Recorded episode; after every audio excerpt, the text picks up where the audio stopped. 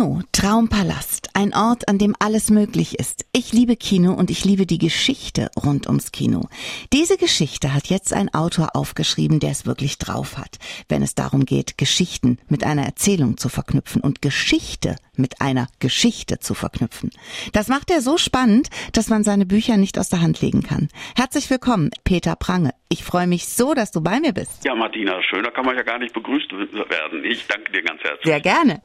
Dein neuestes Buch, Der Traumpalast, ist gerade im Scherz Verlag erschienen. Erzähl mal, wie du darauf gekommen bist, einen Roman über das Kino zu schreiben. Das ist ein bisschen ein Folgebuch ähm, äh, aus meinem allerersten Roman, dem Bernstein-Amulett. Mhm. Und gleichzeitig äh, aber auch entstanden aus meinem Roman Eine Familie in Deutschland. Hört sich jetzt komplizierter an, als es ist. also der Reihe nach. Eine Familie in Deutschland, da erzähle ich ja die Geschichte der Nazizeit vom ersten bis zum letzten Tag am Beispiel einer Familie. Genau. Und als ich den Roman schrieb, drängte sich mir immer mehr die Frage im Vordergrund, wie ist es überhaupt möglich, dass eine Kulturnation wie Deutschland, Menschen, die Goethe, Schiller, Kant und Hegel im geistigen Gepäck haben, wie die einem Barbaren wie Hitler anheimfahren können. Mhm. Und mit dieser Frage habe ich mich mehr so abstrakt beschäftigt und hatte gar nicht daran gedacht, einen Roman darüber zu schreiben, weil äh, es ist die 20er Jahre natürlich. Erich Kästner hat mal gesagt, Hitler konnte man 1933 nicht mehr verhindern. Das hätte man in den 20er Jahren tun müssen. Ne? Und deshalb ja. habe ich mich so auf so einer theoretischen ja. Ebene mit den 20er Jahren beschäftigt, aber ohne daran zu denken, einen Roman darüber zu schreiben. Und dann fiel mir aber plötzlich ein, dass in meinem allerersten Roman, dem Bernstein-Amulett, in der Eingangsszene, einer Hochzeitsszene, mhm. das Elternpaar äh, des Bräutigams äh, mit auf der Feier ist, in der Verfilmung von Nadja Tiller und Walter Giller gespielt. Mhm.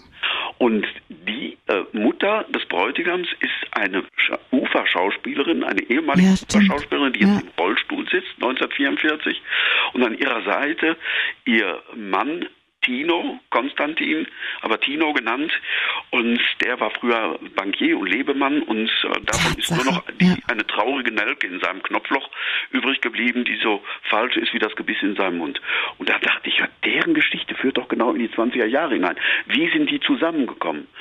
So bin ich auf die Ufer gekommen und so ist praktisch der Traumpalast ein Roman, der drei Geschichten auf einmal erzählt. Auf der einen Seite die Liebesgeschichte und zweitens die Geschichte der 20er 80er Jahre und drittens die Geschichte der UFA, weil Tino der Finanzdirektor der UFA gewesen ist und Rahel eine UFA-Schauspielerin. Mann, das ist echt total toll. Jetzt habe ich richtig Lust, das Bernstein-Amulett nochmal zu lesen. Das ist so Schriftsteller, ne? So, da fällt einem ein, Mensch, da könnte ich nochmal so eine Geschichte draus machen. Super. Nein, das ist auch so schön, wenn ja. sozusagen die eigenen Figuren nochmal zu neuem Leben ja. erwachen. Und die 20er, das ist ja alles in den, die Entstehung des Kinos war ja in den 20ern, die Roaring Twenties, das ist ja auch eine vollkommen faszinierende Zeit, oder? Also die 20er Jahre sind für mich so etwas wie das Versuchslabor des ganzen 20. Jahrhunderts. Alle Konflikte, alle Spannungen, aber auch alle kreativen Prozesse und Explosionen finden in den 20er Jahren statt. Die 20er Jahre zeichnen sich ja erst einmal dadurch aus, Ende des Kaiserreichs nach dem verlorenen äh, Krieg, eine völlig neue Zeit bricht an. Mhm. Mit dieser neuen Zeit kommt auch etwas zum Ausbruch, was lange Jahrhunderte unterdrückt war, nämlich Freiheit. Freiheit in der Politik. Nicht nur Männer, auch Frauen können genau stellen. Freiheit in der Kunst, Surrealismus, Dadaismus, all die verrückten äh, neuen Kunstformen. Freiheit in der Musik, Jazzmusik aus Amerika, verbunden damit die Freiheit in den Tänzen, ne, mhm. Charleston, mhm. Gucci all diese verrückten Sachen, die es sonst noch nie gegeben hat, bis hin zur Freiheit in der Liebe. Aber gleichzeitig ist dieses Jahrzehnt natürlich geprägt auch wieder von den restaurativen, reaktionären Kräften, die versuchen, die alte Zeit irgendwie wieder zurückzuholen. Und in diesem Spannungsgefüge habe ich diese Geschichte von Rahel und Tino äh, angelegt und sie äh, äh, erleben diese Zeit mit all ihren Höhen und Tiefen. Peter, 800 Seiten, ein Wahnsinnswälzer. Ich bewundere dich dafür. Du kannst nicht kürzer, ne? Also unter 600 Seiten geht nicht mehr, ne? Oder? Oder unter 800? Ich habe früher gesagt, unter 500 kann ich nicht, aber äh, ich glaube, mit äh, dem Alter äh, wird das komischerweise immer mehr. Ich habe gedacht, man würde sich dann kürzer fassen angesichts der noch verbleibenden Restlaufzeit. die ja unerbittlich dahin schwindet. Aber Aber nein, äh, es hemmt mich nicht in, meinem Erzähl in meiner Erzählung. Ich finde es toll, weil deine Charaktere sind so toll angelegt und die brauchen natürlich Platz. Und du erschaffst diese Menschen da in deiner Fantasie. Wie machst du das? Legst du die Figuren vorher an oder entstehen die ganz plötzlich in deinem Kopf? Die, ich glaube, die entstehen weniger in meinem Kopf als in meinem Herzen und in meiner Seele. Mhm. Alle Figuren, ob die positiven, aber auch die Schurken und die negativen Figuren, sind irgendwie doch alle Teile von mir selbst. Mhm. Und ich habe da auch manchmal die erschreckende äh, Entdeckung gemacht, dass es mir die Szenen, in denen die Schurken die Hauptrolle spielen, dass mir die am allerleichtesten fallen.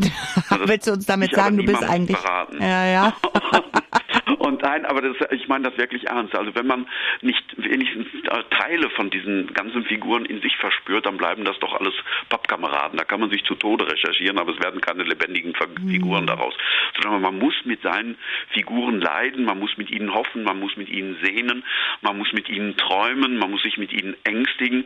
Kurz und gut, man muss wirklich mit ihnen leben. Was bei mir mhm. allerdings dazu geführt hat, dass seit ich ausschließlich ähm, nur noch schreibe und nichts anderes tue, ich Blutdrucktabletten brauche. Das ist kein Witz. Ehrlich? Ja, wirklich seit 20 Jahren, seit dem Bernstein-Amulett, weil ich mich immer so auf die Palme raufschreibe im Laufe des Tages, ne, dass ich da, dass mein Blutdruck da äh, mit in die Höhe Wahnsinn. schnellt. Aber das ist ja eigentlich auch ein gutes Zeichen, nämlich, dass ich mich wirklich in die Figuren hineinfinde. Und Romanfiguren erleben natürlich in etwas komprimierterer Weise alle Höhen und Tiefen des mhm. Lebens, als Was wir das in unserem Normalleben erleben. Das kann ich verstehen, dass wenn du das so intensiv miterlebst, in kurzer Zeit, dass dein Blutdruck so ein bisschen verrückt spielt. Aber jetzt erzähl mal, worum geht es im Traumpalast? Es geht im Wesentlichen um zwei Menschen, die einander begegnen. Das sind Tino und Rahel. Tino ist ein junger Lebemann und äh, Bankier, der bei der UFA einsteigt, um da als Finanzdirektor mitzuwirken an der Entstehung der ersten deutschen Traumfabrik, der Antwort Berlins auf Hollywood. Auf der anderen Seite haben wir Rahel, eine junge Frau, die nicht ihren vorgezeichneten Weg gehen will, äh, sondern die äh, Journalistin werden möchte und dann auf Umwegen dann in den äh, Filmbereich hineinkommt. Beide sehr unkonventionelle Menschen, die gerade weil sie beide unkonventionell sind, voneinander sich angezogen fühlen, aber deshalb natürlich auch massive Schwierigkeiten miteinander mhm. haben und deren Lebensweg hin zu einer großen Liebe zu verfolgen, äh, heißt zugleich die Entwicklung der UFA zu erleben, weil beide in deren Entwicklung verstrickt sind. Berlin spielt logischerweise eine ganz große Rolle. Ich liebe Berlin. Ich war gerade erst da. Wie oft bist du da gewesen zum Recherchieren oder wie, wie stehst du zu der Stadt? Ich glaube, beim zehnten Mal oder so habe ich aufgehört. Hast du aufgehört? Ist mir mal klar. Äh, aber es war wunderbar. Ich habe also auch in den alten Uferstudios mich bewegen können. Wir haben da sogar eine Filmaufzeichnung gemacht. Das war natürlich toll, da einzutauchen in diese Welt, in der ich ja jetzt äh, anderthalb Jahre äh, gedanklich gewesen bin. Und ich glaube, es gab in den 20er Jahren auf der ganzen Welt äh, keine Stadt, die so aufregend war wie Berlin äh, in den Roaring Twenties. Mhm.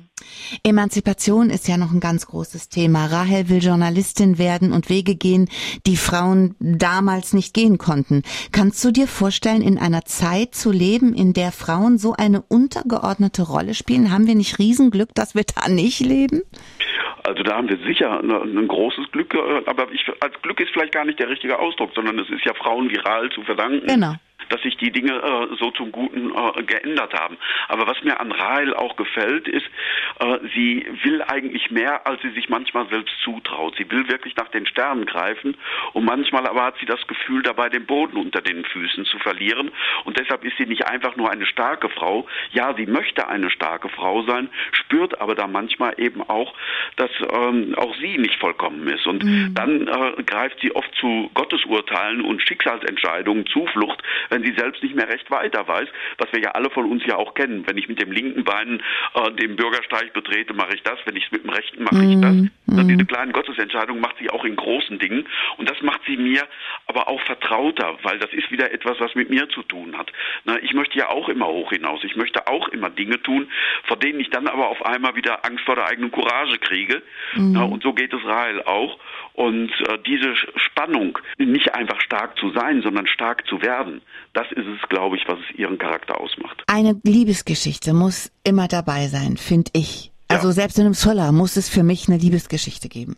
Was macht eine gute Liebesgeschichte in einem Roman aus? Was sagst du? Ist das Leidenschaft, Sex, Treue, Streit? Natürlich alles das zusammen. Aber ja. ich glaube, das Allerwichtigste ist, dass es eine echte Beziehung ist.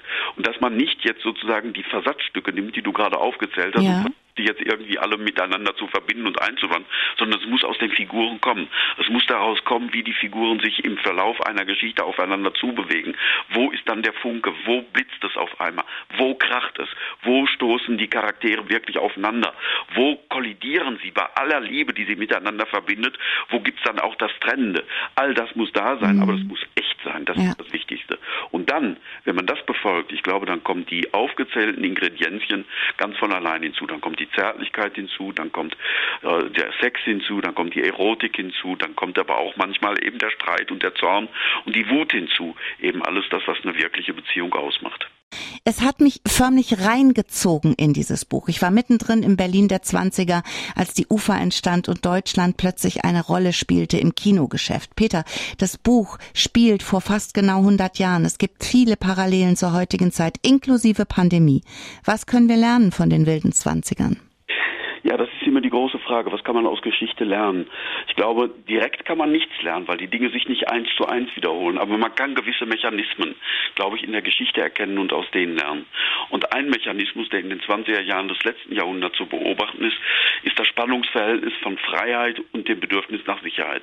Die Menschen nach dem Krieg waren wie berauscht von dem neuen Freiheitsgefühl, das sich auf einmal breit machte.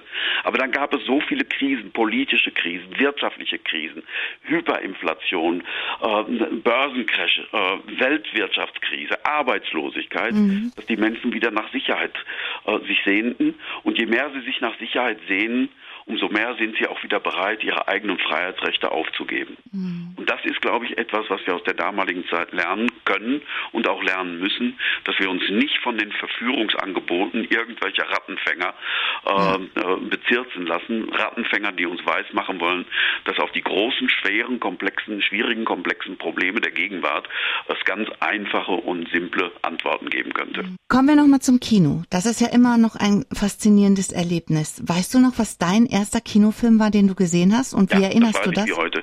Das war Winnetou 1. Ich war damals acht Süß, Jahre ja. alt. Ja. Ich werde das nie vergessen, wie da die Leinwand, also die, der, der rote Samtvorhang aufging und dann diese Winnetou äh, Musik Melodie, äh, ertönte, die ewige Weite der Prärie und Winnetou und Old Shatterhand kamen aufeinander zugeritten und haben sich da mit dieser Geste, dieser ausschweifenden Geste begrüßt. Weißer Bruder, roter Bruder. Boah. das ist Wahnsinn, kein, ne? Ja. Kein anderes Erlebnis jemals toppen. Ich hab Bambi, bei mir war's Bambi. Ich war oh sechs. ja, als das Rehchen sich umdreht. Hör mal, ich habe das Kino zusammengebrüllt. Wirklich. Und geweint oh, wahrscheinlich. Oh, furchtbar. Das war traumatisch, aber ich war, das ist das, was Kino macht. Du bist so genau. drin.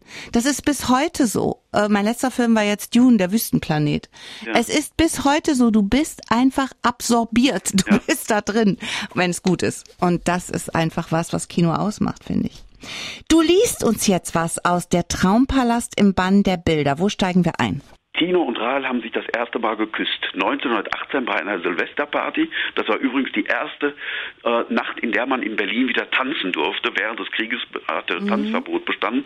Und Tino holt Rahel ab, um im Kaffeegrößenwahn, wo alle Künstler und so weiter versammelt sind, äh, Silvester mit ihr zu feiern. Und wir steigen ein in der Szene, wo die beiden sich gerade geküsst haben. Ich bin gespannt. Als Tino aus dem Kuss erwachte, schlug ihm das Herz bis zum Hals. Ihm war, als hätte er für eine Sekunde ins Paradies geschaut. Obwohl er sich fühlte, als strömte plötzlich Champagner durch seine Adern, schämte er sich gleichzeitig vor sich selbst. Schließlich hatte er einen Ruf zu verteidigen, der ganz und gar nicht zu der Verwirrung passte, in die der Kuss ihn gestürzt hatte. Um die Verwirrung zu überspielen, sagte er, was er sonst in solchen Momenten auch immer sagte. Ich glaube, das ist genau der richtige Augenblick, um du zueinander zu sagen. Doch Rahel legte ihm den Finger auf die Lippen. Kein Du, Bleiben wir beim Sie.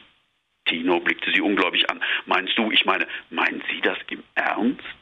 Ja, ein Du würde alles gewöhnlich machen. Und gewöhnlich wollen wir doch nicht, oder? Er brauchte eine Sekunde, um zu begreifen, so etwas war ihm noch nie passiert. Doch dann war er Feuer und Flamme. Was für eine wunderbare Idee. Gleichzeitig schüchterte sie ihn allerdings auch ein kleines bisschen ein. Zum ersten Mal in seinem Leben hatte Tino das Gefühl, dass er einer Frau vielleicht nicht gewachsen sein könnte. Gut, kein Du. Aber küssen darf ich Sie noch mal? Die Worte waren ihm ganz von allein über die Lippen gekommen. Voller Befremden hörte er sie sich sagen, als stammten sie aus dem Mund eines anderen. Was zum Teufel war plötzlich mit ihm los? Natürlich dürfen Sie, flüsterte sie und schenkte ihm ein Lächeln, das ihn auf der Stelle alle Zweifel vergessen ließ. Ich bitte sogar darum. Ich liebe diese Szene. Die ist so toll. Das ist eine so schöne Idee mit dem Sie.